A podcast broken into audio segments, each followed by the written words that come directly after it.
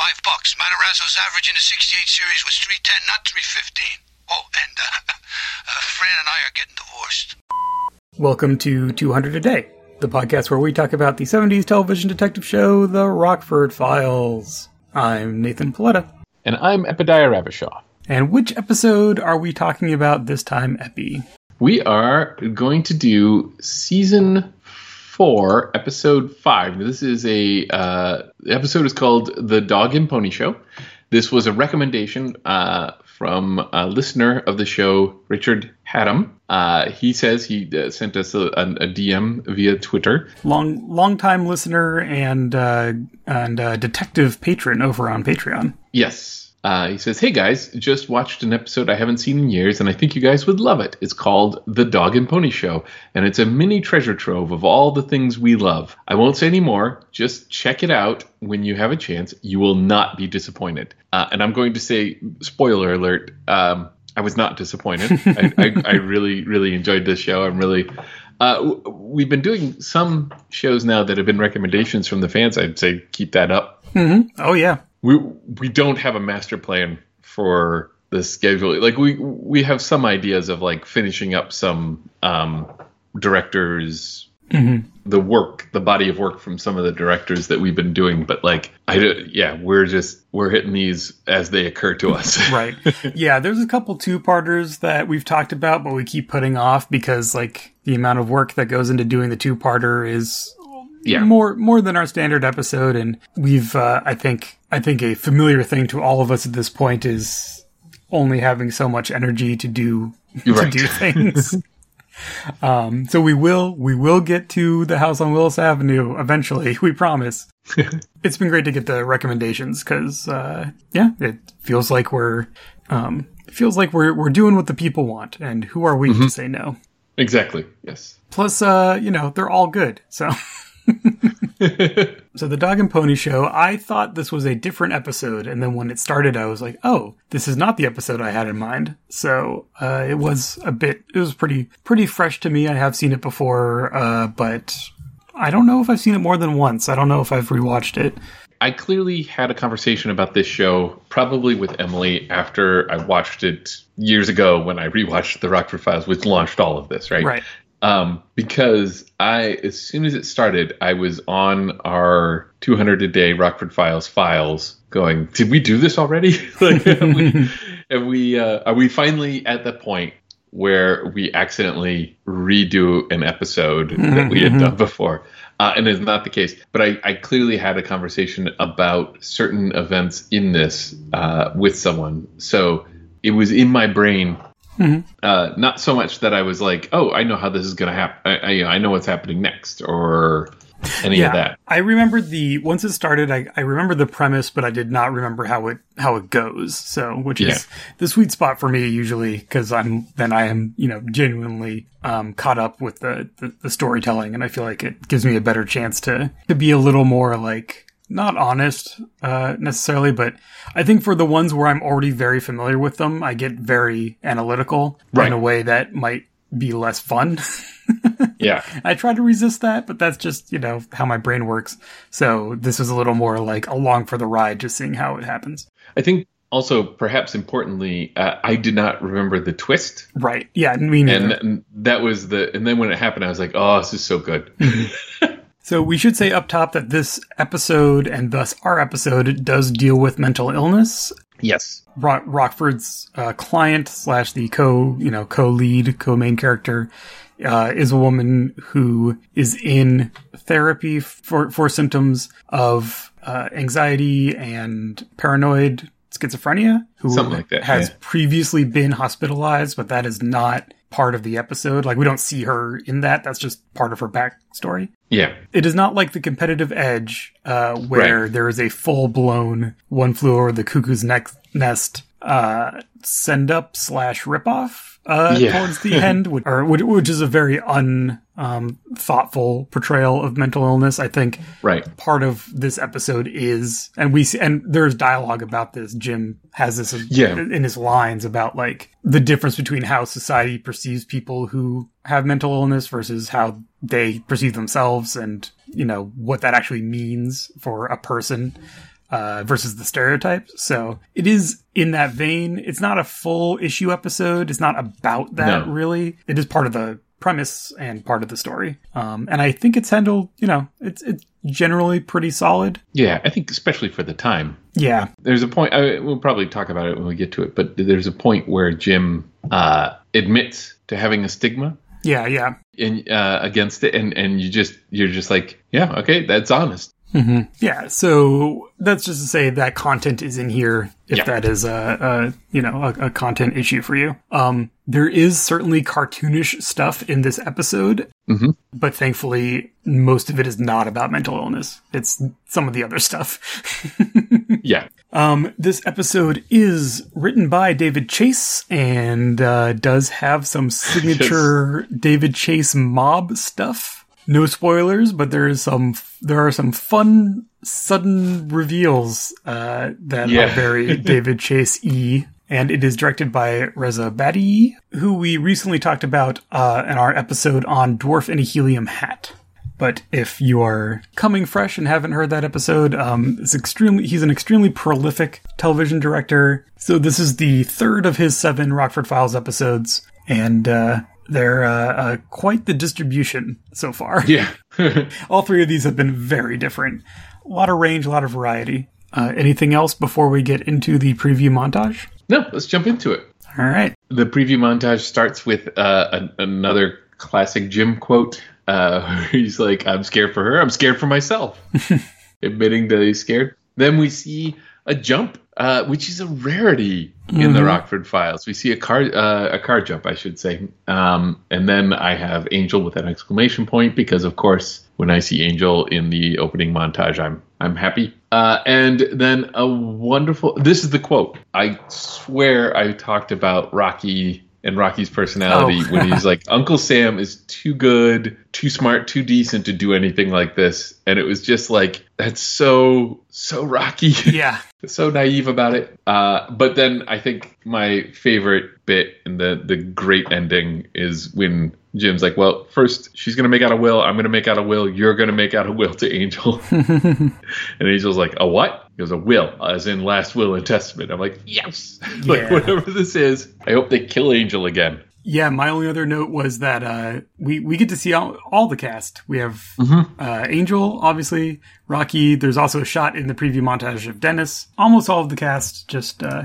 no Beth, unfortunately.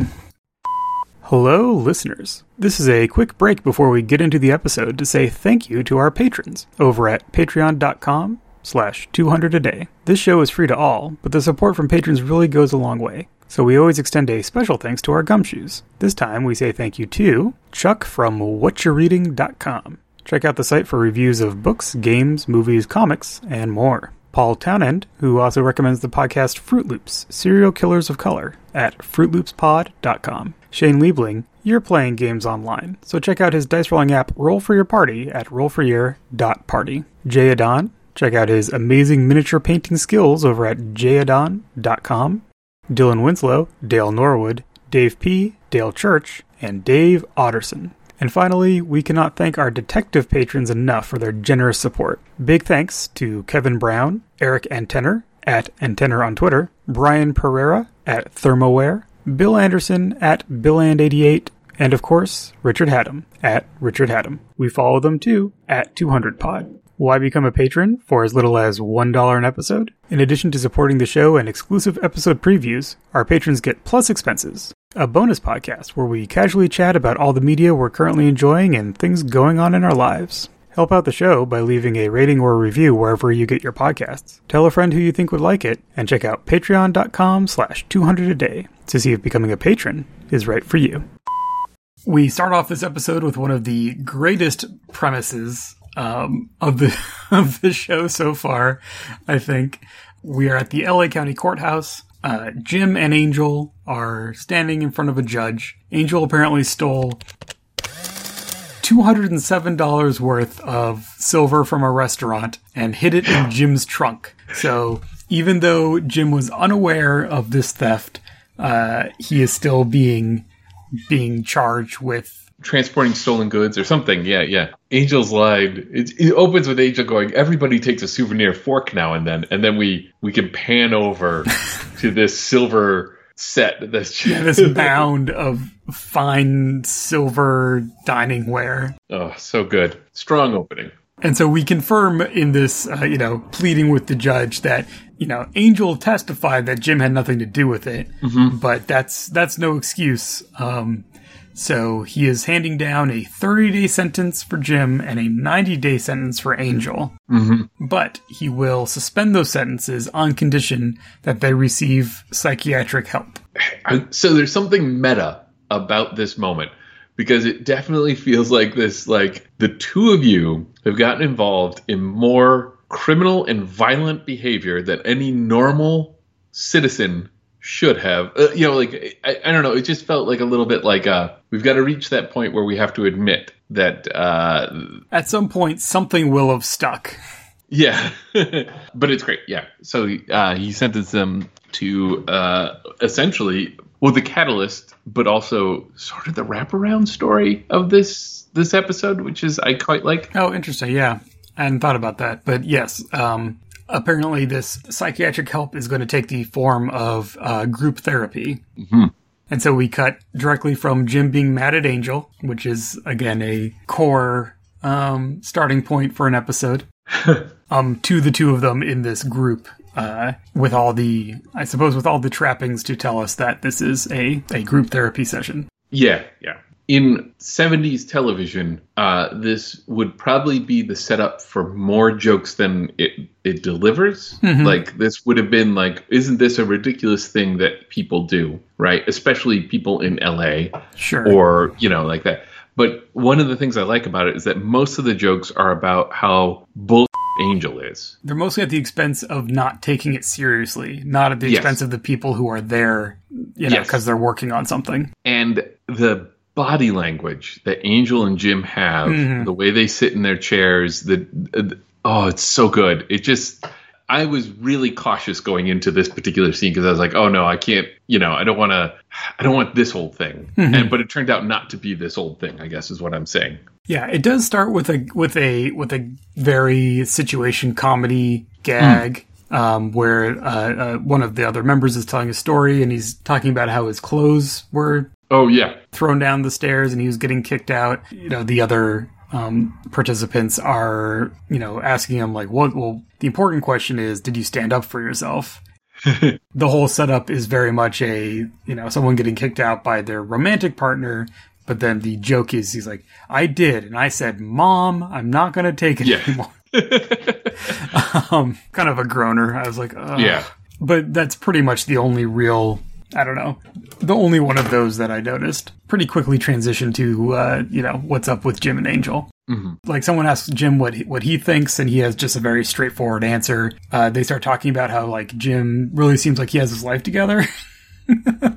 that was a little like let's talk about how great our hero is, but uh, it wasn't too bad. Even the premise here is that he's not there because of something he did. He's there because of something yeah. Angel did. So you know he's gonna do what he needs to do to not go to jail. Yeah. But I think his his honest reactions are very much like like kind of giving the advice you would give your buddy at the bar, right? Like they're not he doesn't really have other stuff going on necessarily. Yeah. So Jim, he's a he's a straight shooter. He has his life together, but Angel, he's a mystery. He's just been sitting there like a lump of lard. A lot of good Angel lines in this episode. Angel hates being there, and Angel it's, it's hates wonderful. being there so much. Um, he, I mean, we've seen this before. I think where he simultaneously is afraid of and like derisive of. People who need help. Uh, there's an end of an episode where Angel, like, they snuck him into a, a hospital, like a mental hospital. Oh, yeah, yeah he's like, "Oh, this is great. I I can just tell whatever stories they want, and they'll listen to me." Like, Angel, you you know that this they're taking you seriously, right? He's like, "No, no, no," and then he realizes that he's stuck there, right? Like, this is an element of his character where he doesn't yeah. take this kind of stuff seriously. It's like legitimately he he knows he he belongs there. Yeah, like Angel needs therapy. Mm-hmm. Angel needs help, uh, and he's uh, definitely putting himself in a situation where he, he won't he doesn't want to admit it. He, he, and so he's he's very tight lipped. And he turns that into being pretty pretty mean to the other people there. Yeah. Uh, for example, this line. Hey Doc, if I want to take guff off a bunch of bananas, I'll go down to the produce department at Safeway. Mm. But uh, the, the the group leader encourages him to confront. You know, these other people are giving you this guff. You should confront them. Tell them how you feel. And he's like, I I, I can't do that right now. Someone close to me died, and I'm in mourning. And then under his breath, he goes, turkeys. And everyone hears him. We then uh, ask Mary Jo how she's doing. Says that she's fine. No, no, she's not fine. Um, she's starting to feel like someone is out to get her again, and that someone is always watching her there's a little bit of conversation, but um, Mary Jo, you know, she will be the, the, the subject of our episode. Yeah. She was in the group previously, you know, working through some like paranoid issues, and it sounds like she felt like she was over those, and now what she's describing sounds to everyone else in the group like the same thing. Yeah. But she's saying no, it's different. Like specifically, I'm pretty sure someone followed me home from. She teaches at an art school. Uh, feel like someone followed me home. Feel like someone's literally like in the bushes watching me there's two sort of technical things that happen here that I think are really good. Like, well, first of all, because of the opening montage, we know that a Mary Jo is important to the plot. We're already cued in to, to, to pay attention to what she's saying. But also, there's this camera pan that they do as she starts talking, mm-hmm. where they're panning over. I think they're panning over to her. But there's something about that camera pan that feels like murder mystery ominous that makes yeah. you go like okay we've had our fun. Now it's time to get to the case. Yeah there's a change in tone from the humor to the like yeah. here's the serious bit. It really drives it home. Like it you there's there's no doubt that what she's about to say it helps that what she's about to say is the kind of thing that Jim would be very helpful for. Uh, she's being followed. Like Jim's great when people are being followed. like, yeah. uh, but um, it's there's just the way it's presented is also very like okay, it's time. It's time now to to pay attention. This is important. We cut to the hallway where Jim and Angel are leaving, and Angel's just busting on the group yeah. about how ridiculous this whole thing is. And Jim stops him and says, "They're not crazy. They're just normal people with problems they're trying to solve." Is all. Ah, Jim. yeah. Okay. Uh, this is the point where in my notes I mentioned the clothing. Mm. and the patterns. The the there's so many, many patterns. patterns. Angel's shirt is amazing in this one, uh, but but Mary Jo uh, is wearing uh, I don't remember exactly what she's wearing, but she's got so many patterns on her thing as well that when they're both in the scene, it's quite good. There's a lot going on. Yeah, yeah. Mary Jo wants to talk to Jim uh, alone mm-hmm. because she wants to know if he's available as a PI. Um, she thinks that she saw someone watching her from a car, and she thinks that someone tried to get into her apartment. Uh, and she's gotten over her persecution complex, and that this is different, and she wants to find out what's going on. Jim is uh, apparently overcommitted uh, as it is because he's so busy with his insurance cases, and so he turns her down. We get the kicker at the end of the scene with Angel asking him, uh, "You're overcommitted to what? Being broke?" I mean, this is, you know, getting us into the story, but I think also primarily with body language, this is also, I think, showing us that these, there is a little something going on with them. There is some attraction. Yes. Uh, I think there are eyes being made. Yes. Uh, but it's hard to tell because they're not really focusing on it. Mm-hmm. Uh, but also, you know, he's Jim. And the other thing is that she is so very Beth in her appearance. Yeah that you can't. You're like, well, if Jim has a type, mm-hmm. that's true. This woman is his type. So Mary Mary Jo is played by an actress named Joanne Nail, uh, mm-hmm. who was not in any other Rockford Files and has a fairly limited um, film biography, uh, which is kind of a shame because I I think she's really good. She's quite good, yeah. She does have a face that is physically similar to Gretchen Corbett's, yeah. Um, and her hair is also kind of similar, and she's kind of the same size. There's a part of me that was kind of like, is she kind of a Beth stand-in? but like the role is not one that Beth no. would be in, and so yeah, I don't know how intentional it was to kind of be like cast someone who would, as you say, be Jim's type in this. If that was intentional or not, I have yeah, right. no idea. Uh, but I think she's. I mean, I think she's she's very good in this episode. So it is what it is. Agreed. Also, I think that that contributes to Jim turning it down because it's a little bit of a yes. sense of like not mixing business with personal life, and this whatever's happening in like this group therapy does.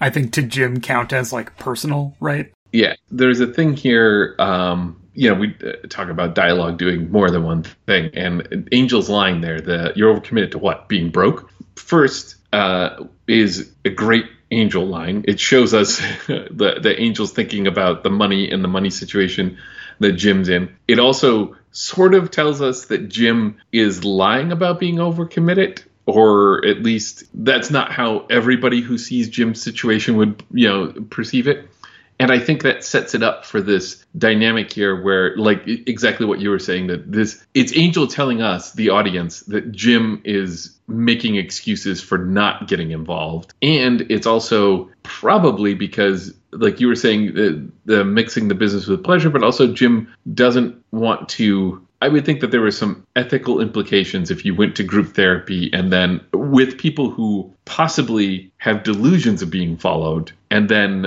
uh, offered your services as a private detective, right? Like there's, but Angel, on the other hand, would look at that situation as a gold mine. Uh, so I, I really like that moment there. That that does a great job of like showing us both characters, but also establishing the situation uh, going forward here. We then get our episode credits over uh, Mary Jo driving home. Uh, she comes home with her groceries and uh, her dog, her dog's name is Pepper, uh, is barking at the bedroom door inside the apartment. So she goes over and, and opens it, and there is a, a man in dark clothing ominously in the room, and then uh, the, her dog aggressively chases him out of the open window in a very chaotic scene. Uh, he jumps out the window. This dog jumps out the window, chases him across the street. He jumps into his van and peels out. Uh, we have we have Pepper to the rescue, and then unfortunately, we do not see Pepper again in the rest of the episode. Yeah. Oh, Pepper's such a gorgeous dog too. Pepper's very pretty. Yeah. Um, I had this thing where, as the title sequence is going, I wrote down in my notes. At least Mary Jo was in the opening montage, so I know she doesn't disappear here, right? Like I had some fears, but I'm like, okay, those fears are fine. They're done. And then when Pepper jumped out that window, I was like, oh no, not Pepper. I know. And she's calling. She's like, no, Pepper, come back. I'm yeah. like, oh no. But the dog is fine. I will say one thing. There's a few moments in this episode where the um, audio is a little weird. I thought there was a second dog in the room. I think it was just like a processed audio of the dog barking. Yeah, but it, like it, it made me think that there was a dog behind in the bedroom as well. Like mm, that, like mm-hmm. Pepper was angry at a dog in the bedroom, and I kept thinking, well, not kept. It was only a brief moment, but I was thinking, oh my god, who brings a dog to a break-in?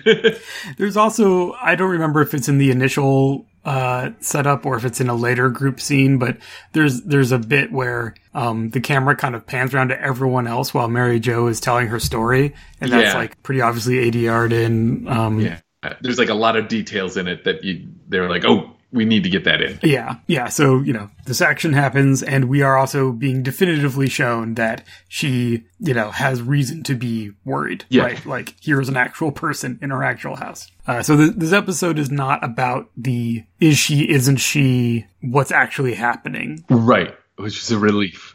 yeah, this episode is about the thing that is happening. Yeah, we cut to Jim uh, in the apartment talking to Mary Jo. Um, she doesn't think it was a robbery because nothing was taken. Uh, well, maybe you just surprised him. And she's like, well, how long does it take to take, you know, this expensive camera and like this jewelry that's right here? Okay.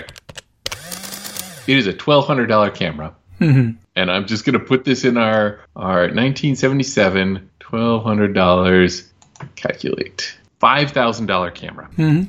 What? yeah. I mean, she does teach photography. Yeah, no, no. I mean, I I believe I've just like, yeah, that's an expensive piece of equipment. Yeah.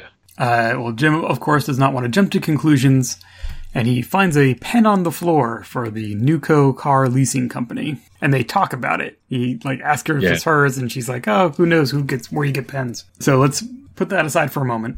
Uh, the rest of the scene, they have a little bit of banter. Um, yeah as they build up to whether he's going to take the case or not. And of course he will because uh, let him do what he's good at it and he'll let her do what she's good at, which is moping.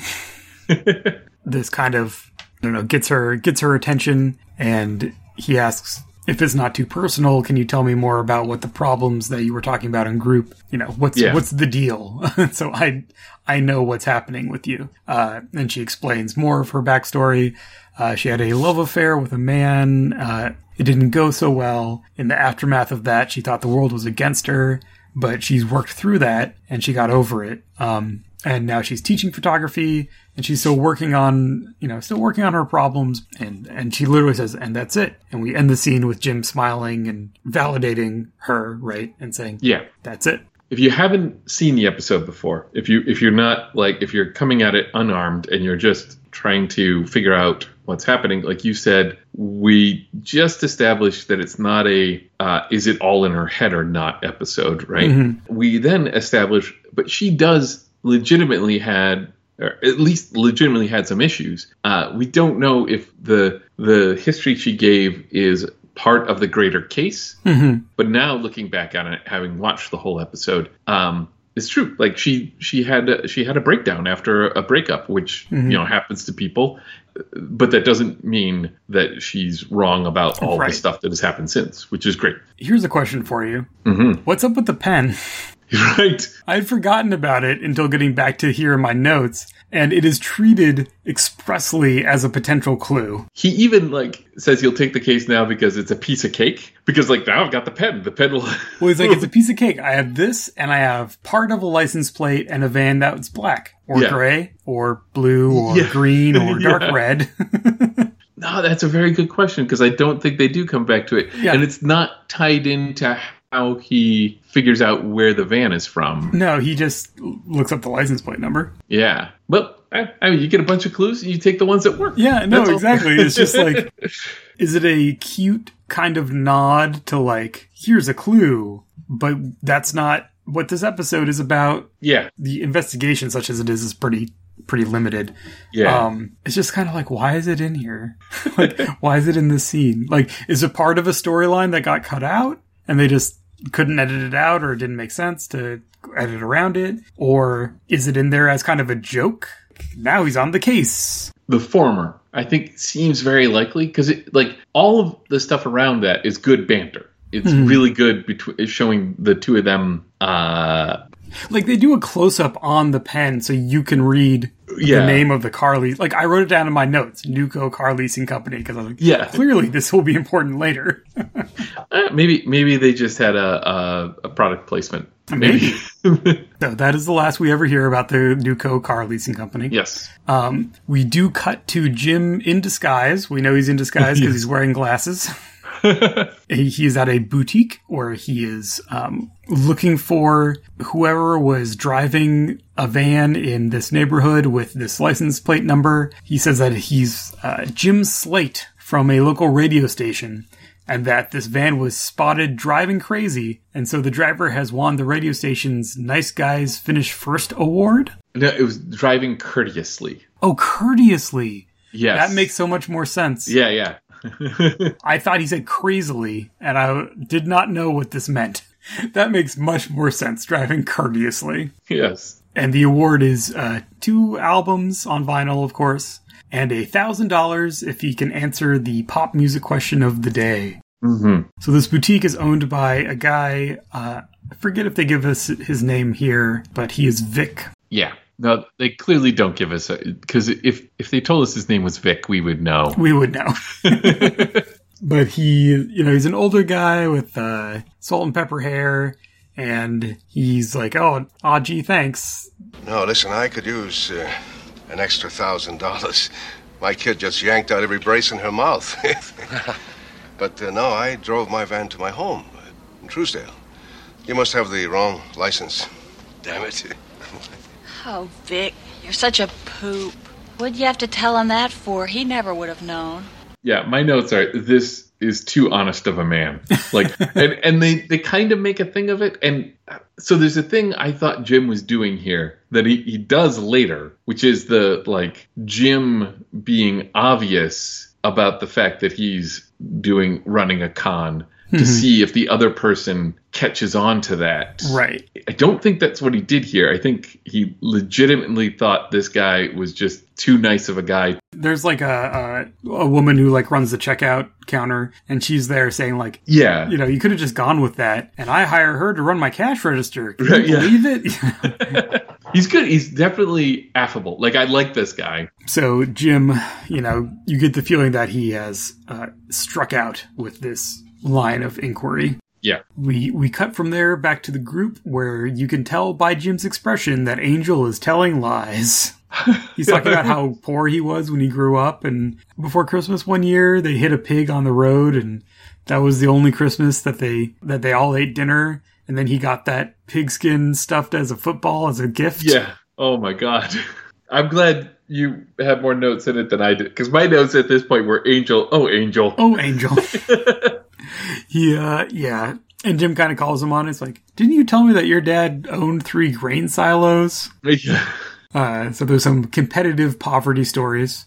Um, and again, you see that no one really like they keep giving Angel chances. They're like, "Come on, you know, tell us something Yeah. real," and he launches into another story. But then they do get around to Mary Jo telling the story of the break-in, and they ask Jim about it because that's part of the story that he's involved. And he says that uh, he traced the license plate, and I think he specifically says like, you know, the people I talked to seem like seemed real straight or something like that. Yeah. I didn't see the tie-in. Like I don't see any connection between this boutique and this break-in.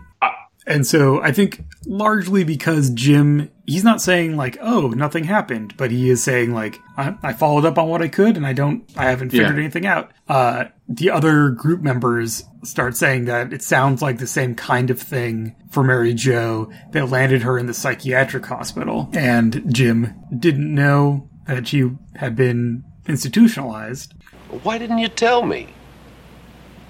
Because of that. That look. You'd never have taken the job. Well, you don't know that. When I take on a job, there, there are certain risks uh, legal hassles, physical threats. Uh, It's bad enough without having my own client pull the rug out from under me. So that's just another way of saying you just don't work for Flippos. You put it that way. I probably wouldn't have. And so she's, you know, I think understandably upset and Defensive. And Jim's response is very honest, but not terribly tactful. right. Uh, I, I there's a couple things I really like this scene because it complicates things, but it doesn't complicate the case. It uh, Jim has a legitimate concern, but also she's right, and that's really good. Like she actually should have tricked Jim the way she tricked him. Like I don't feel that uh, she's wrong in doing that, um, but also I don't think Jim is wrong in being suspicious of these sorts of things because, it, yeah, I mean, like he he does get put in danger, and if he doesn't have all the information, he doesn't have the tools he needs. But the the point is, is that like uh, I think they handled this part really well. And the other thing I really like is that. I I mentioned this before. This is almost like a framing mechanism. This therapy session. It's not quite. It's like halfway to a framing mechanism. Mm-hmm. So it's not a framing mechanism in the sense of like, now we're going to tell the story of what happened. Right. You know, we're not shifting around in time. It has a really good narrative purpose in that it gives these natural ways for Jim to learn about Mary Jo's past because they're in context with people who already know it. And then it's also kind of like, uh, it's a good pacing mechanism. It gives us a chance to digest what just happened in the story. Yeah. and contextualize it, which is exactly what they're doing, and maybe sort of one of the features of group therapy. like, Sure. Yeah. uh, so I really like the scene, uh, and I, I'm saying that like that because going into this whole thing, I was like, oh no, for Yeah. a number of reasons. But uh, it turns out that I think they did it uh, did it well. It also gives this episode an interesting character in contrast to some of the ones we've done recently, where this episode is very much like Jim with people. Like he's kind of with groups of people almost all the time. And we've done at least one or two recently where it's very much like Jim is off having the story in a place by himself. Yes, It's the other side of Jim where we get to see him kind of being very socially aware and he's not always like problem solving all the time. That said, the next scene is him by himself, uh, driving driving the Firebird, and he notices that someone is following him. And I sat up. I was like, "All right, Yeah. I'm ready for this scene." he pulls a little stratagem to confirm that he is in fact being followed, where he pulls some tight tight turns and sees the car accelerate to to follow him, and he finally takes a turn into like a, a cross street that is blocked by a bunch of construction. There's a big hole and the construction barriers around it. He stops, this car pulls up behind them and stops. He gets out and like goes like he's checking his front tires and he sees a visitor sticker on the front bumper of the following car for the hospital that Mary Jo said that she had been in. Yes. Dun dun dun. And then we cut into the car.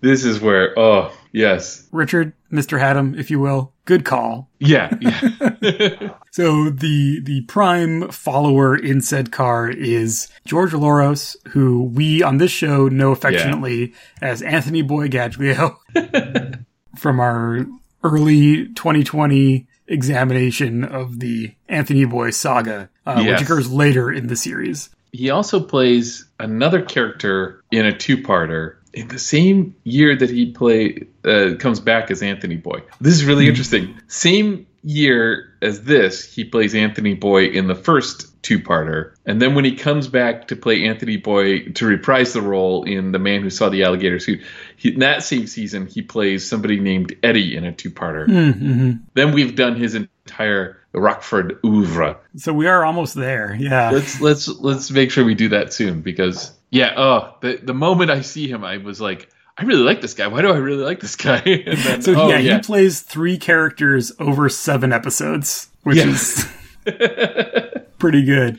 You know, go back and listen to our, I think particularly our our episode on the man who saw the alligator, um, Yeah. to talk about uh, his his whole deal and his acting and everything.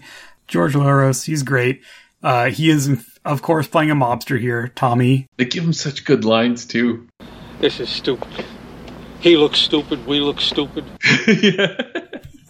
it seems like rockford turned down the alleyway to just make sure that he's being followed Yes, And then the alleyway has this construction, so he can't go any further. So he comes out to pretend to check his tire pressure. yeah, just casual. But this is definitely this case where everybody involved knows what's actually happening, and nobody knows how to break the facade. yeah. And what's great is just having this character, this Tommy Lorenz, just stated out loud to his partner, like, "What are we even pretending now?" Oh yeah. So they get out. His his first feeble lie is that they're following a map and they got lost. Uh, Jim picks up a, a convenient two by four Yes, and says, "You'll get something like you'll get more than lost if you don't tell me why you were following me." And then they use his name, Mr. Rockford. We just want to know what uh, what case you're working on. We know you're a PI. Jim, of course, will would not break his uh, confidentiality until the the other guy, the other goon. we have Tommy and the goon, and the goon pulls a gun. Mhm. Oh, you want to know what case I'm working on? yeah. Oh, well, it's a divorce case. Yeah, there's a guy named Milbank out in Calabasas. You know, he went up and married a 19-year-old French gymnast at the Olympics up in Montreal, you know. Yeah, the, he trying to figure out why he can't keep her at home. I mean, the man's 62 years old. What? This is, I think, the technical uh, definition of blather. Yes, he is in fact blathering, uh, uh, lulling them with his tale of, of silliness until the goon's attention wanders enough that he hits the gun out of his hand with the 2x4, and then he makes his break for the Firebird, where he jams on the gas and makes the exciting launch of the car over the uh, construction pit that we had seen from the preview montage. Two things about that jump. Number one, I was expecting more of a run up for it. Yeah, he backs up like three feet and then just goes for it. Uh, so it, it kind of impresses the hell out of me. Well, Like, I think if I remember right, there's a cut. yeah, The car actually launching, I'm sure, had much more run up than what we see on camera. Uh, and then I think to myself, "Oh my god, that that can't be good for the car." And then, And then the start of the next scene is the fire, a, a long shot of the Firebird pulling into a parking lot with the front driver's side wheel all cockeyed, so it's spinning off its axis like it's about to fall off. oh Their their on-set mechanics earned their keep that day. yeah, and that's the last we see of the Firebird this episode. So it's like you think they did the jump, and then they're like, "No, we can still drive it. Let's just let's just get the shot." it looked sickening.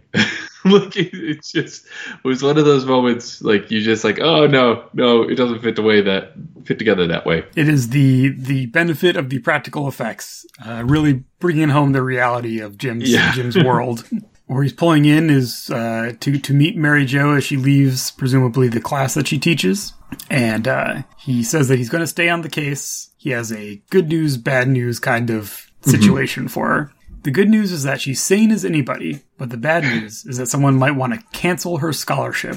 Uh, which she doesn't seem to quite understand that he means yeah. like someone might want to kill you. Right. He asks, is, is there anything stemming from her hospitalization that might explain why she's being followed? And she can't think of anything. It was just an expensive private mental hospital. And he kind of tries to dig a little bit and she's clearly ashamed about her stay there, right? Yeah. Uh, the fact that she had to go and the fact that she has to talk about it. Jim stops her and says, I bet you're the only person that you know who thinks your mental illness is so shameful. I think he's kind of like apologizing for yeah, his yeah. very untactful remarks to her, partly.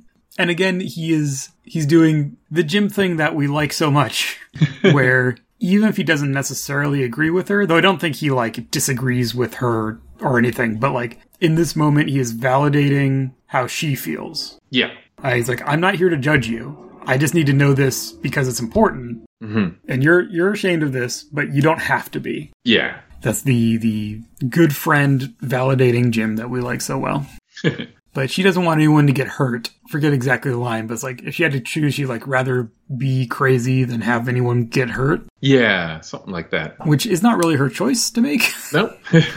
but she does think of something. Uh, there was a patient there in isolation who had attendants around him all the time, but one night they he was able to talk to her through the wall or whatever. And he said he was an American intelligence agent who was involved with overthrowing the Chilean government and that he was going to write a book about it. But, uh, you know, the agency got to him first and he was, uh, being put away to keep him, to keep him quiet. So this is not the first time we've interacted with, uh, the coup, uh, in Chile, right? Is it? I can't remember what episode, but I, I remember the Chilean coup coming up in a previous episode, and it had something to do with Angel. I'm sure it has come up at some point. I do not remember it specifically, but maybe one of our listeners will remind us. Here we will be getting into the NIA. Yes. Which we will remember from uh, the battle axe and the exploding cigar. Yes, that's a good one. Where we talk about this uh, the presence of the NIA as a stand-in for the CIA, essentially, but mm-hmm. uh, the National Intelligence Agency. I believe we talked about that a little bit because that's not a real agency, right? And we're like, is that mm-hmm. a, just a TV thing, or was there some kind of like fear, like it would be bad to mention actual intelligence agencies? And I believe uh, we got some comments from listeners uh, along the lines of there were other shows in the 70s that also referred to the NIA just as a thing. So it yeah. seems like it was just like what people did instead of talking about the CIA. At some point, somebody called it the National International Intelligence Agency. Yes. yeah, the, the NIA is, is clearly the CIA, uh, as we will learn as we get more into the subplot about the Chilean government. But you weren't expecting that, were you? No. Listener. and I think we see Jim being like, aha, mm-hmm. I now see how this thing, how these things are coming together. We're going to take a quick break so that everyone can walk around, stretch, get a refreshing beverage of choice, and uh, find out where you can find us on the internet when we're not talking about the Rockford Files. Of course, 200 a day can be found at 200aday.fireside.fm, patreon.com slash 200aday, and on Twitter at 200pod. You can also email us at 200adaypodcast at gmail.com. Epi, where can our fine listeners find you elsewhere on the internet? Uh, you can find my games at digathousandholes.com. That's dig and then the number 1000 and then holes.com. Or you can find my sword and sorcery fiction and games at worldswithoutmaster.com. Or you can find me on Twitter at Epidiah, E P I D I A H. Uh, where can we find you upon this internet? All of my stuff, including my game design, my freelance graphic design and layout work, and other projects that I do, like zines and podcasts, are at ndpdesign.com. You can also find me on Twitter at ndpaoletta. Uh, I'm also on Instagram at the same handle where you can see pictures of my dog. I hope you're comfortable with your favorite beverage in hand as we return you now to the show. We cut to Dennis uh, because, of course, Jim is going to file a police report. Uh, apparently, this patient uh, or potentially agent is named Joseph Bloomberg. Mm-hmm. In in the course of this, I think we get Jim's line from the preview montage of "I'm afraid for her, I'm afraid for myself." Yeah, because uh, things are getting heated uh, now that people are coming after Jim about this. And Dennis's line that's like, "You know what you sound like? A conspiracy buff." Cutting. The LA Police Department has nothing to do with the National Intelligence Agency. They're barred from operations, from domestic operations, right? They only do stuff yeah. overseas. But Jim thinks that what's been happening to Mary Jo is connected to this agent that was in the mental hospital. He, he has a line where he says, uh, you know, the guys that came after me, you know, one of the guys had a hog this big and that joke lands very differently today than I think yeah, yeah. it did in 1977. He means the gun, and he's putting yes. his hands about 14 inches apart. I remember that gun. It was not that big. yeah. yeah. I don't think we need to know more about the size of anyone's hog in this uh, yeah. episode, but I I thought that was funny.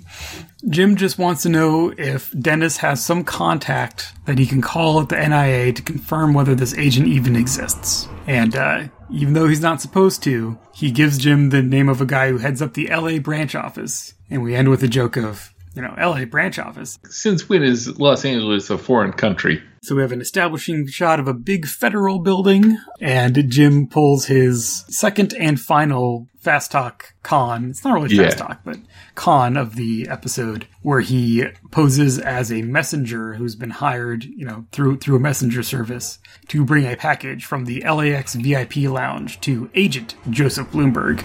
So this is this is the one where it's not stated outright, but I think that Jim Jim's going here thinking, okay, this could be just uh I don't even know if this is like if the place he's going because he has the suite. So he has the suite number. Yeah, so he has like the right address, right? But like I don't know if it's advertised that this is where the NIA is. I don't think it is. It feels like Jim is deliberately going in with a cover that's like, if it isn't the NIA, nobody's going to know what he's talking about, and that's fine or whatever. Mm-hmm. But if it is, they're going to react in a way that he's going to like. I don't think he's going in thinking he's going to fool the NIA. I think he's going in to see how they respond right. to him mentioning this agent's name. His goal is to find out whether this person actually exists. Yeah. He knows yeah. that there's no one there who's going to be like, oh, that's me. Yeah. Uh, which would be also be an interesting twist, right? Like that's yeah. this episode could have gone in that direction, right? And I think this is all telegraphed. You know, the the way yeah. that the guy he interacts with, NIA agent Bill Simons,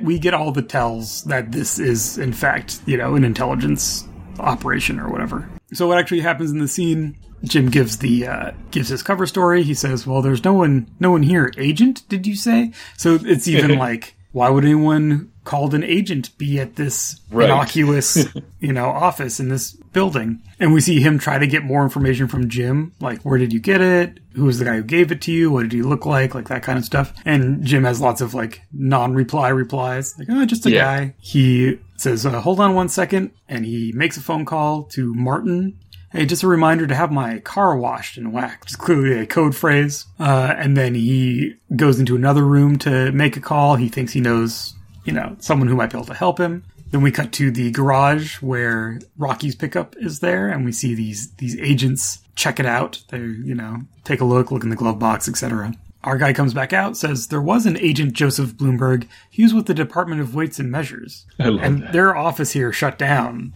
But you know, if you want to give me the package, I have a buddy who uh, works at Wait W and M in San Diego, and he can probably pass it along. And so Jim, uh, you know, has him sign for it and leaves. And then our agent calls for senior staff, my office now. uh, the aftermath of this visit from Jim is is great. It's just it's very good. I, I, mentioned in our in in our intro that there's some cartoonish stuff in this, mm-hmm. and I feel like this guy in particular, the older agent Simons, mm-hmm. he seems very hammy to me. okay, so looking back on it now, knowing what the twist is at the end and and what's actually going on here, because watching it without knowing what's going on, we have people that ostensibly are NIA agents pull a gun on Jim earlier. Like they chase him down into an alleyway and they pull a like. Oh right, what we saw earlier. Yeah. Yeah, yeah. Now these people are coded in a different way, and later on we figure out why and yeah. all that. But like, yeah, I don't think I felt like the uh, Tommy and his goon were NIA. I did feel like, oh, now we're bringing in an additional an additional interest. So th- to me, like the, this whole thing that happens after Jim leaves is yeah is meant to feel like a spy show. Yes. It's meant to feel like it came right out of Mission Impossible or, you know, something else. They're throwing up all these hypotheses. They're trying to figure like it's a whole lot of theory about who this Bloom Bloomberg is. Alternative scenarios? Scenario number one. Bloomberg works in this office. Identity altered. Why, Bill? Why, indeed. Logical extension of scenario one. Bloomberg works in or near this office on a project that's top drawer. Too top drawer for us to handle, according to the brass in Washington. But you're right. Like, there's the way he walks towards the camera when he's being thoughtful. He's really emoting. Yeah. And uh, there's that one guy who's just really eager to help him out. Yeah. Going behind our backs? Well, gotta admit, it wouldn't be the first time. Or uh, scenario two, there is no top drawer project. Bloomberg, or just code name Bloomberg, is sent by headquarters to interface with us to compile an efficiency report and then to put on a big dog and pony show for the brass. A definite possible. Oh yeah, we get the name of the episode. Yeah. Uh, so so the deal here is that no one knows an agent Bloomberg. Right. So you know Jim has come in, tossed out this feeler, and everyone there is like, why is he asking about this guy? what's yeah. happening. Something must be happening. Though they do say the most likely scenario is just a mistake or yeah. something innocuous. However, there are other scenarios.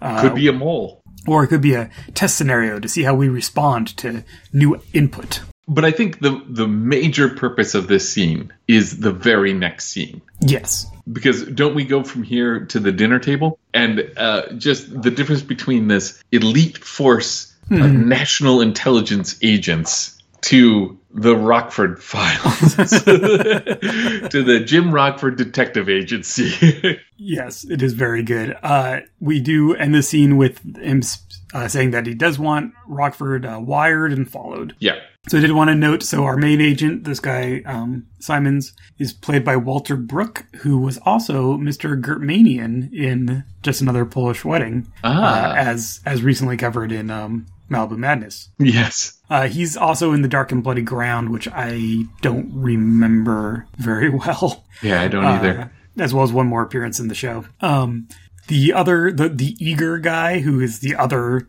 agent that we'll see later, Agent Mike Krasny, he's played by Michael Bell, who uh, was also in one of the Rockford Files. But I was just checking his stuff out, and he is a uh, very prolific voice actor, and so he's all over like superhero cartoons from the oh. era, from then till now. Like he was a voice in Darkwing Duck. He did a bunch of Nickelodeon stuff. He was a voice for Rugrats. Uh, and into the video game era, he's done voice work for a ton of video games. So it was just like, oh, what an interesting person. yeah. If you really want to go down memory lane with uh, superhero cartoons of the 70s and 80s, though, this guy, oh Michael God, Bell, yeah. everywhere. He's in all of it. Yeah. yeah, I'm just scrolling through it. I'm like, yeah, the gargoyles. And their contrast is so funny because Simons is so kind of like scene chewy and over the top. And yeah. then Krasny is kind of like, all right, well, what should we do next? Like, he's extremely naturalistic. Yeah. So just the two of them, I'm sure it's just, you know, casting, like whatever. Uh, I don't think there's anything there. It's just, they're, they're kind of a fun watch, the two of them. But yes, as you say, we go from this to dinner at Rocky's house. Opening with a shot of Angel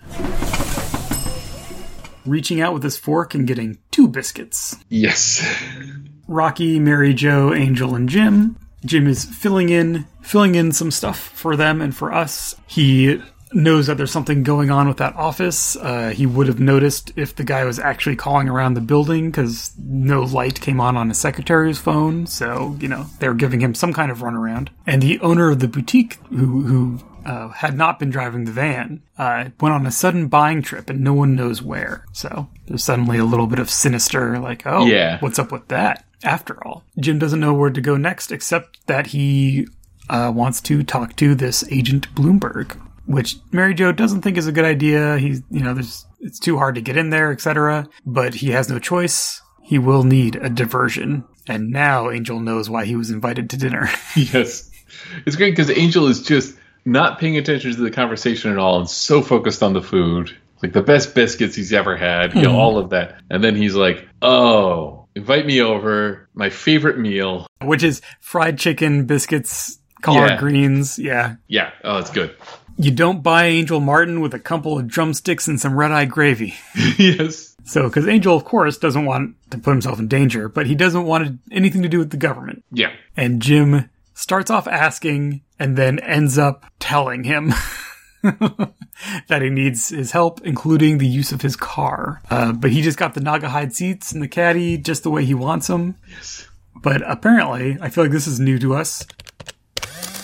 Who loaned him the 200 bucks to buy it in the first place? Yes. And who's going to take the pink slip if he doesn't come through?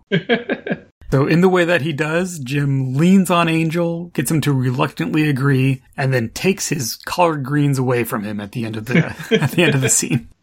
I do. I love the way Angel uh, or Jim strong arms Angel. I don't know why. I mean, it's it's not a great relationship, but I feel like we haven't seen it for a while, so when he did, Yeah. I was like, "Oh yeah, he does this." All right, we uh, cut to the next grift, uh, which is Angel pulling up outside this hospital at night and honking his horn. oh my god, this caddy, this is so Batmobile. I mean, obviously, uh, let me just quick check the Rockford Files files. Uh, it's a caddy. Uh, it's a 5960 caddy, but it's got those fins on the back, Mm-hmm. uh, and it also looks like it's in rough, rough shape. It has big primer Yeah. spots on it. Uh, so his he he pulls up and honks, gets the attendant's attention. He comes out. You're not supposed to be on these grounds past 9 p.m. I'm lost. I was supposed to be at the Santa Barbara Arms at this keyboard sales convention. I left the showroom four hours ago, Los Angeles. This thing now it's going to stop on me. um, because he has a custom stick shift, he needs Yeah. To get a push to get going. And so that's the distraction is he gets the attendant to, you know, help him push this heavy ass car all the way down this long driveway. So while that is happening, Jim sneaks around the back and finds the right cell, I guess, which has a big win. I guess they all have these big windows with wire mesh over them. Yeah. Because at first I was like, did he get inside? Is that some like atrium? The geography of this scene is a little uh, confused, but it's fine. It doesn't really matter. Sure enough, he has come to the cell of a man who answers to uh, Bloomberg, who indeed is uh, a little frantic and a little paranoid. I think that's fair to say. Uh, Jim describes Mary Jo and says, You told this woman something. I want you to tell me the story that you told her. He's like, Ah, very smart. You need to check. Back out front, the orderly gives up. He's like, I'm not going to keep pushing your car. I'll call the motor club. uh, so he's heading back inside. We cut back, and Bloomberg is telling his story, which is he was in deep cover as a professor of Latin American studies uh, in Chile. The NIA was part of the you know back the coup, and that Salvador Allende was was shot by American trained experts with American made guns. And Jim's like, "All right, can you give me a name, just someone out here that I can talk to? Like, Yeah. I hear your story, but like, can you give me something solid? And the guy continues not giving him anything solid. And then Angel comes down to tell them that they're blown and they need to get out and recognizes the guy in the cell. Hey, that's Joey B. He's all mobbed up. Yeah. On hearing that name, I think this is the most interesting part about this. Joey B, that was a cover, but like, I can't be Joey B. He's unclean. Yes. There's like this little nugget of explanation for this character's story, which is super interesting. Yeah, this is kind of great because we do get like a little bit of what's actually happening. Uh, that our most reliable person in the scene is Angel. Yeah. Which is great. I like Angel's fear when he realizes who this guy is.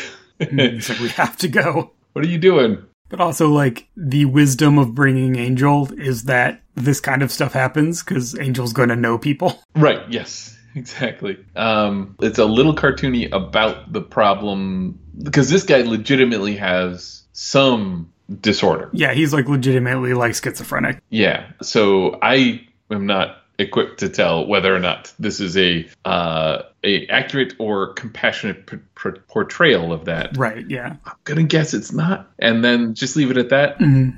It's meant to make us suspicious of everything that's happened so far. Yeah. Uh, which it works. In my notes are like, is this guy even Bloomberg, or is he just you know somebody Did he make up that name? And yeah, but the angel's reaction to him is the part that I'm like, oh, that's what's happening. There's just something about it in the Rockford Files that when Angel had, you can't trust Angel until Angel is terrified, right? and then, and then it's like, oh. Oh, okay. Now that's a real reason. Mhm. That's why Angel. You, you should be paying attention to what Angel's doing here.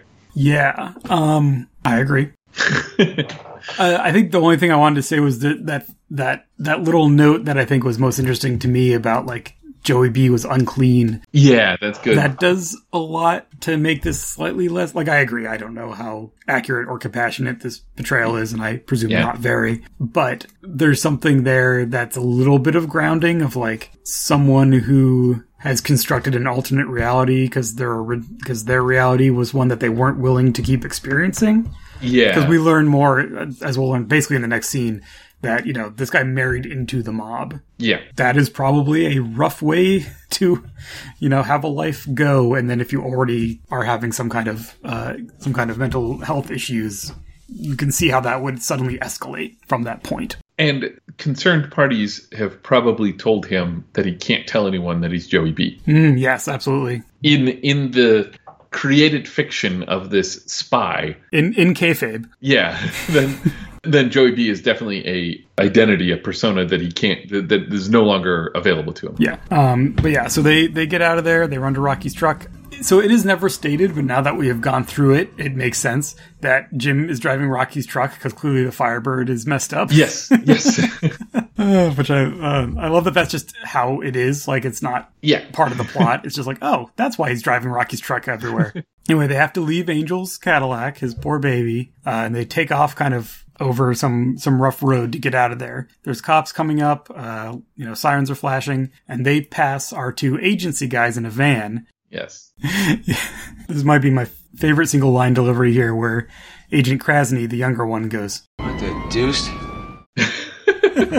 this is definitely the moment when it all becomes very clear to me. Uh, it- well, I guess it's this and then the next couple of moments, but just like I'm like, oh, this is one of those wonderful moments in the Rockford Files where several differently interested parties, All collide. yeah, quite often if the feds are involved, they're involved because Rockford did something to raise their suspicion Mhm. and then draw them to unwittingly draw them to the mob or to you know whatever but yeah i'm like i got excited at this point i was like yeah typically or usually um, the feds are interested in something that is happening that Yeah. also happens to be you know something that the mob is doing. And then jim comes in from the doing something for someone involved with the mob. Yeah. But then he attracts the attention of the feds and that's what complicates things. Here it's like jim went out on his lonesome grabbed the feds and then pulled them by the ear into the Yes. situation by accident.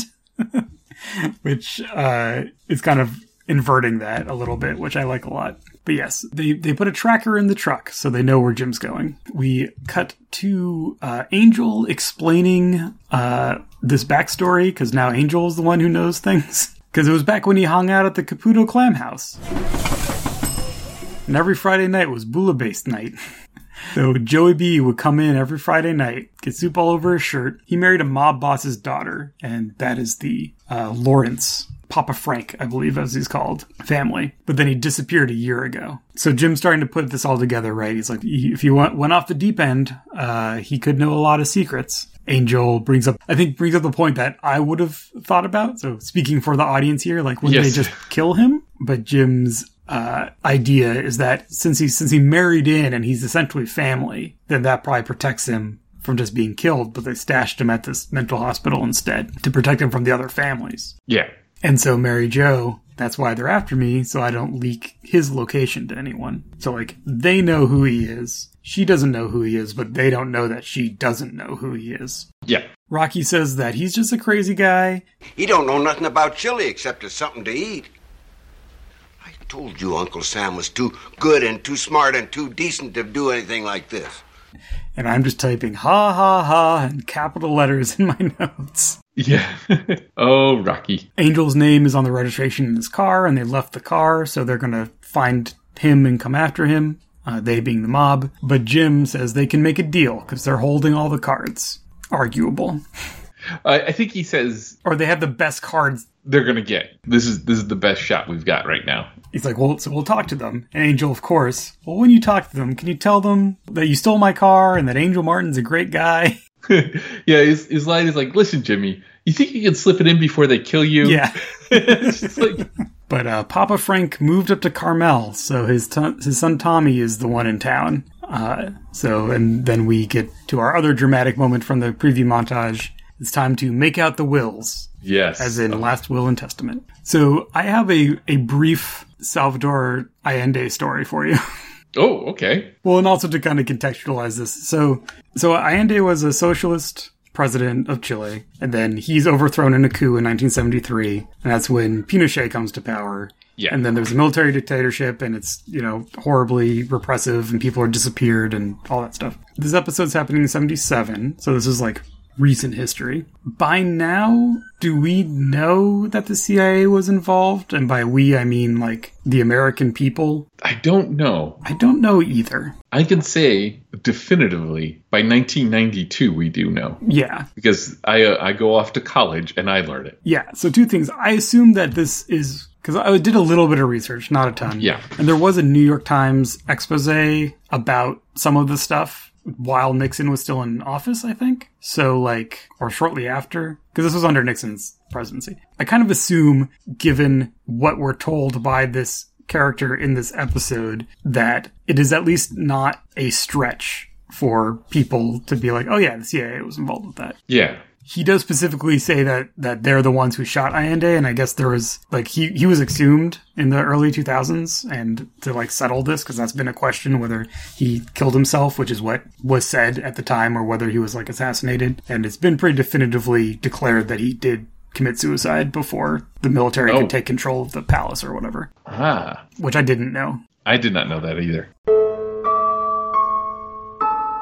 So there's some historical context for this, but also one element very specifically that that uh, I think l- leads to my ongoing uh, radicalization over time. I was in either eighth or ninth grade, I forget exactly, but I had a history class where I had to like do original research for something. Mm-hmm. I think there were some topics you could pick, and so like I picked this one or whatever. Anyway, I was doing original research on Salvador Allende, and as a you know an eighth grader yeah. The internet exists. Wikipedia does not exist. Right. Okay. Yeah. That, that puts us in context there. yeah. So there's like stuff in the library and then i'm looking up stuff on i'm using you know alta you're vista. asking jeeves. I'm asking jeeves. Yeah. I'm i'm exploring the internet uh, back before everything was just a click away. And i found a website that linked to documents that I think were from because there was like a commission about this, like a mm-hmm. government commission. I think it was in the 80s, maybe. I forget exactly, but like later, that was like, all right, here's the commission on, on, on American involvement with the overthrow of, you know, the Chilean government. And I remember reading the summaries of these government documents, and they were like, uh, uh, redacted, right? There was stuff that was blacked out and everything. Yeah but they're very specifically about like, all right, so here's the CIA agents agents that went to Chile and here's what they did and here's what their mission was and here's who they reported to and here's like the the American government like officials who denied any any knowledge even though they had it. And I was just like wait this happened? Like this is a yeah. thing that happens? Which just seems obvious now right? But yeah. uh, as a you know young person doing original research and being like, the American government was involved with the overthrow of a foreign leader? How is this not a bigger deal? Like, I remember specifically thinking that. Why are we talking about this all the time? yeah. So this whole thing just made me flash back to that and Yeah. that like that feeling of, of simultaneous like this doesn't seem right and Yeah. why is nobody talking about this?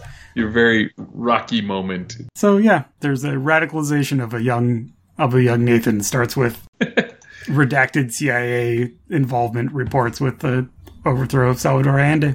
So there we go. Full circle. We're back to the files of the Rockford. So, moving on, we cut to Jim talking to Tommy Lawrence, aka George Loros, aka Anthony Boy. This is good. This, uh, we know he's a villain because he's poolside, Mm-hmm. and there's a phone. yes. And in the background, which I didn't notice until a couple minutes into the scene, there's a full breakfast bar that someone is setting up.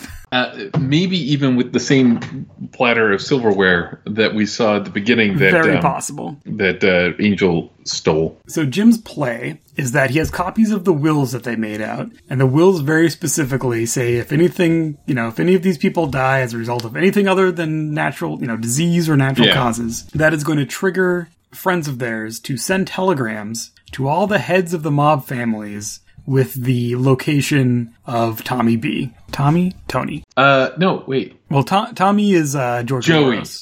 Joey. We're talking to Tommy, talking about Joey. Right. So this will trigger uh, telegrams to be sent to the heads of all the families about where Joey B is and what's up. Um, Tommy is not impressed with this, and he swore to his sister Barbara that he wouldn't let any harm come to her husband, Joey B. Then uh, the guy from the boutique arrives. Dun dun dun. Turns out his name is Vic, and uh, if we had known that, as you said at the time, we would have Yeah. been suspicious. And so he he appears to be Tommy's, you know, like right hand man slash probably the connection between him and his dad. So his dad's out of the picture up in um, Carmel, but Vic, who's older, is kind of like counseling Tommy about stuff. Tommy asks uh, Rockford if he knows what buckwheats are, yes. which apparently is getting beaten. It's a good threat. He says, "Why go through buckwheats before you die?" Yeah. He, yeah, so he's not afraid. They'll just move him again. And uh, Jim says, Well, what's a better risk? All of the mob families knowing he's alive, or three civilians who have no interest in this, who just want to be out of it, who just keep a secret. You know, if, if uh, everyone else finds out, maybe you'll be the one eating buckwheats. Yes. Could be your wife or your kid. You know where you are, mister? Do you know who you're talking to? As you can make threats and give ultimatums? I don't care about your slop! I'll take my chances!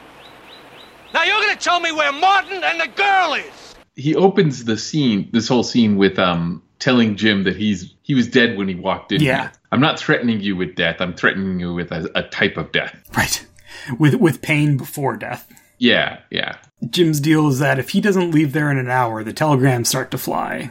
Tommy is clearly, I like how we kind of are picking up on this has been an issue for Tommy and he just wants it to go away, but now it's Yeah. right in his face. It's like, why me? Why am I, like, why is this family cursed by God?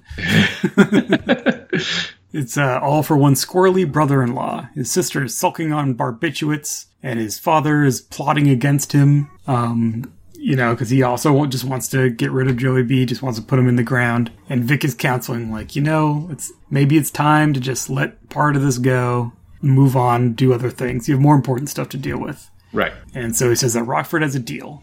So Jim starts to leave. He grabs something off the buffet on his way out, which, uh, of course, he does. But then Vic gets a phone call, and there's two guys outside staking out the place. Dun dun dun. Jim almost got out of there, but no. and then we cut to they've brought in the our two agents, Agent Simons and Krasny, and they're all in the uh, I forget what he says calls it. He's like the game room or something like that. Yeah. So now Jim is in an awkward spot because he's like, I have nothing to do with them, but they know about the hospital. Like one of them mentions Los, Los Brizos Hospital, and Tommy's like, "Oh, so first there were three, and now there's five who know about it. You see how this kind of thing mushrooms? I don't want to deal with it anymore." I said he's going to pop them all today and just be done with it. He also doesn't really believe that they're federal agents. They have their IDs and stuff, but you know, he's like, "Sure." Yeah. So the balance here is really interesting. It's like Tommy has the power because he has the guns. Jim is just trying to get out of it. He's like, we had a deal. Everything was fine. And now these guys are screwing it up. These guys are like, what are, you know, what is happening? Who are yeah, you? we have no idea. Why are you with him? Why did you come to talk to us? And then Tommy doesn't believe that they're agents. So like, well, who are you? Why are you with him? It's a good expression of the tangle of interests as they all just barreled Yeah. into each other. And and Tommy just has one solution for all of his problems. Yep. He's sick of complex solutions. He's got a very simple solution. And then his sister is on her own. so it sounds like he's going to deal with them and then probably just kill Joey B. Is that what Yeah, he's that's what I'm guessing. Um, so they we cut to the uh, F. Lawrence and Sons Bakery, which is an extremely good sign. Uh, I wonder if that's just a sign that was somewhere, so they named the family after them so they oh can yes. use it because it looks very weathered and not really like a prop. yeah. So the, the goons hustle everyone in. Uh, Tommy grabs a giant whisk out of a barrel as they. I was wondering if that's It's huge. what is this threat with the whisk? Is that how you get buckwheats? Uh, Agent Simons says uh, dead bodies have a way of turning up and causing problems. And then the goon turns on the giant bakery oven, so there's just the, the flames behind them. And I think that's when it gets very real for the agents. Yeah. I mean, the whole thing gets like even real for the audience here because the the you know I'm laughing about the whisk, and then that fire comes on, and then they're like, okay, now face down on the ground, Yeah. and it's like, oh, Yeah. This is happening. Um, so Jim's like, look, in eight minutes, I'm not going to Mhm. be out there and those telegrams are going to go out. This is your last chance. Tommy tells him to make a phone call, tell him you're going to be okay. You know, we can kill you now or you can do this for us and we'll kill you later, I guess. Like, well, the, the threat was that he was going to, I think, just throw him in the oven live. yeah, because he's like, you want to see how fast flames consume Yeah. a body or something like that. And so Jim's like, okay, okay, fine. Vic goes with him to go to the phone, and then we get uh, a, classic Jim maneuver as they're going up these stairs, and Vic's right behind him with the gun, and then Jim just like stops, like he's stumbled, like he's kind of like caught his toe or something, and so he just stops abruptly. Vic runs into him, and then before he can do anything, Jim spins around and grabs the gun, and they start scuffling. It's classic, very classic.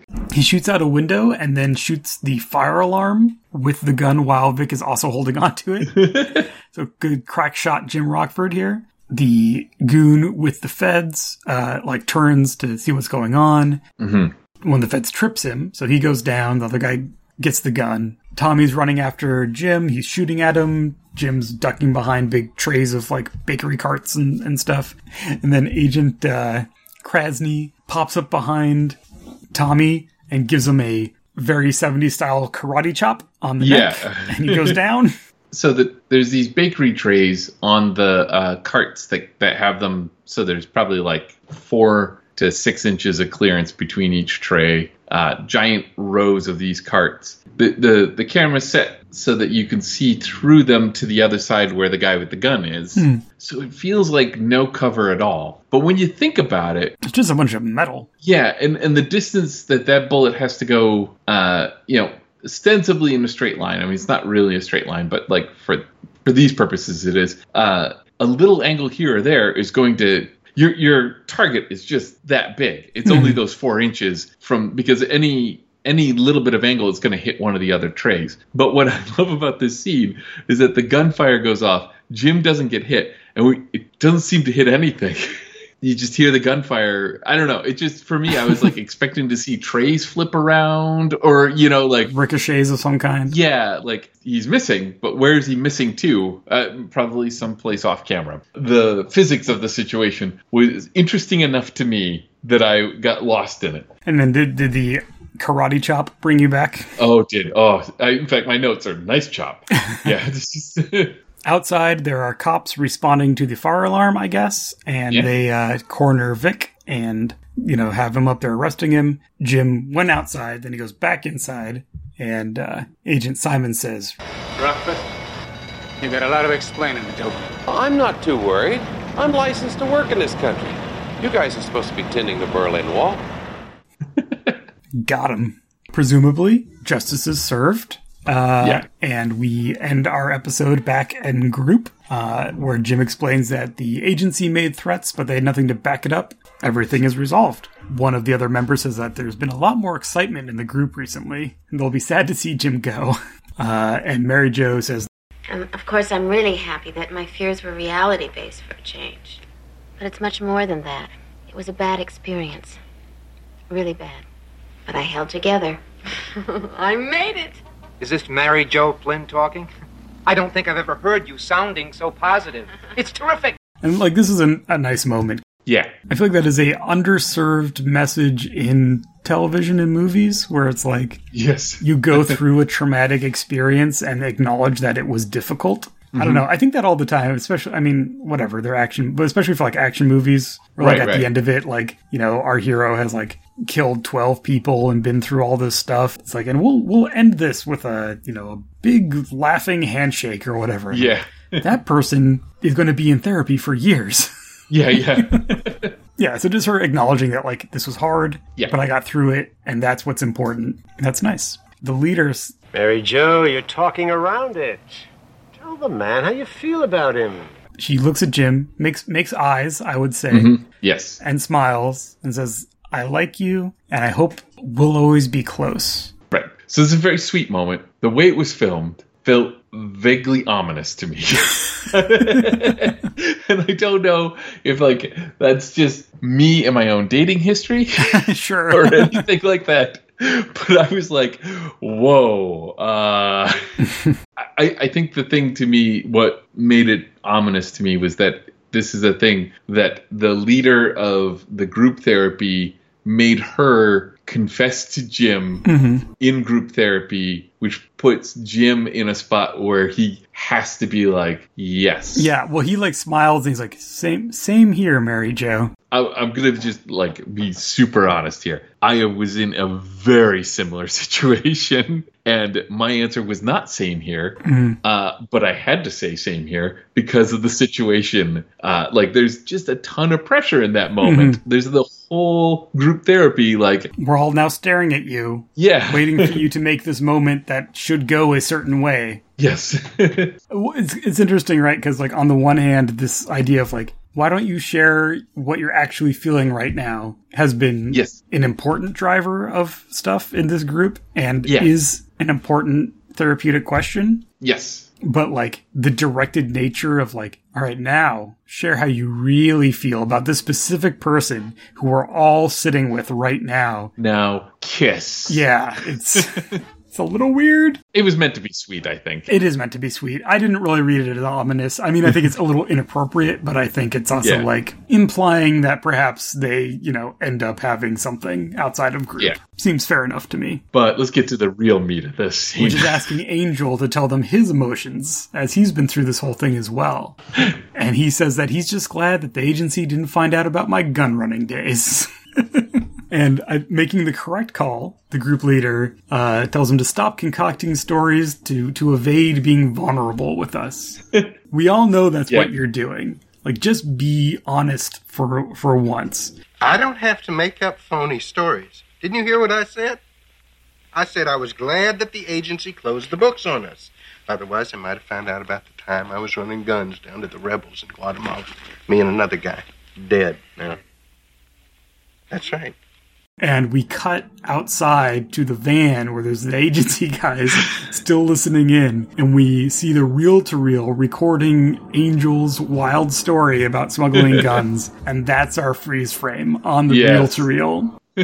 Uh, that was fun. Thank you, Richard Haddam. Uh, that was a wonderful uh, suggestion. I was a little apprehensive because i do feel like the the mental health premise i was like okay i don't remember how this goes Right. I think as we talked about at the top, it ends up handled more honestly and thus not it's not very it's not like cringy or anything. Maybe Yeah. a little bit with Joey B, you know, his story or whatever, but it's uh yeah, she is treated as fully realized this kind of character as any other character that hires Jim to help her out in a jam. Yeah.